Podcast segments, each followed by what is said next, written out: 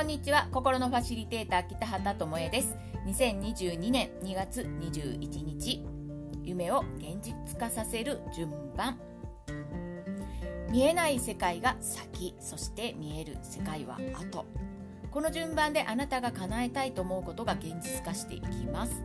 スピリチュアルではもうこれねあるあるですよね。夢をイメージしましょうとか妄想しましょう。ありありととかあと感情込めてとかね。であとイメージボード夢ボードみたいなのも、えー、やりましょうって言われたりするじゃないですか。で見えない世界がね先だからなんですね。でこれを試したことがあるっていう人多いと思うんですよ。で例外なく私もだったんですけど、えー、でもですねこの時は願いが叶うことってなかったんですね。でこのように思ってる人って多いと思うのでどうしたら現実化するかっていうのをちょっと解説していこうかなと思っています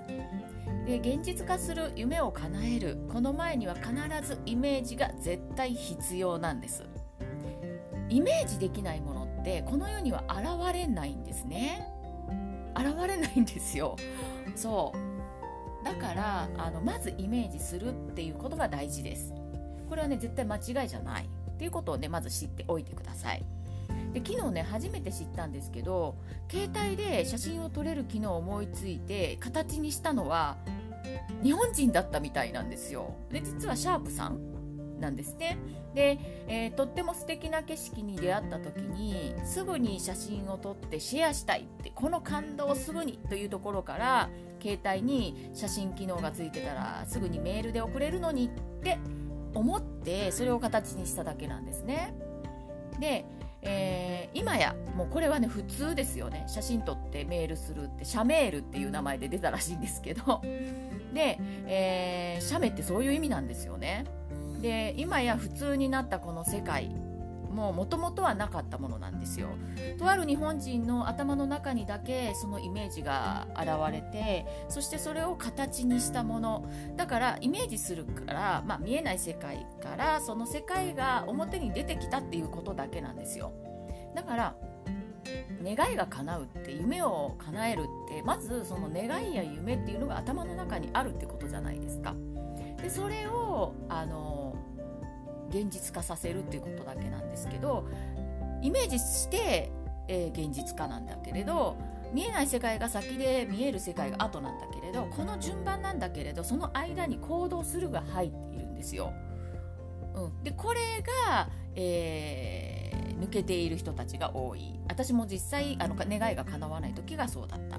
で頭の中に浮かんだイメージを誰かに話す協力をお願いするこれも行動するってことなんですね。でそれが形になっていく。それだけなんですよ。もうほんまにそれだけ。であのー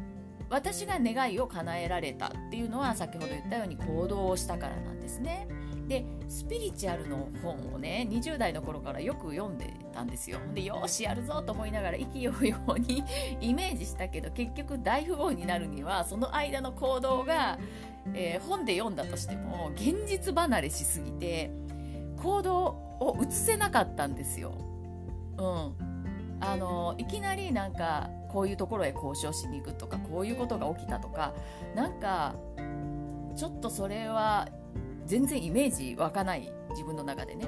だからあの私にはできませんチーンみたいなことになることも多かったんですよでまた本を読んで またやるぞってなって イメージするけどその後が続かなくて現実化しないということになっていってるので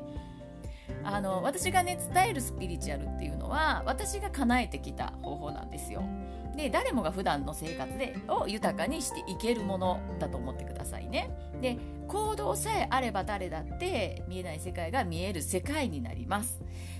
だからあなたのケースに合わせて要はケースバイケースなんですよ。に当てはめて具体的に伝えていく場を作りました。これが心のファシリテーター講座とオンラインサロンのスピ会です。でこちらはね、2月23日から、えー、募集開始となります、えー、ブログを見ていてください。そうなのでねあのー、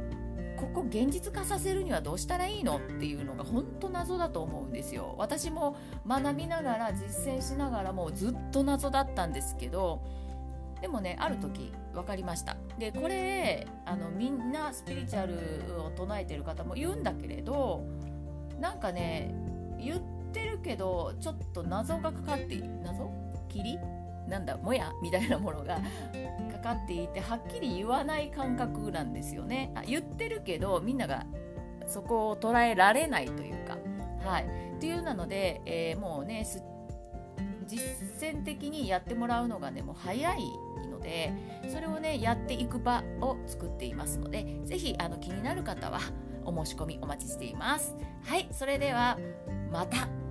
ありがとうございました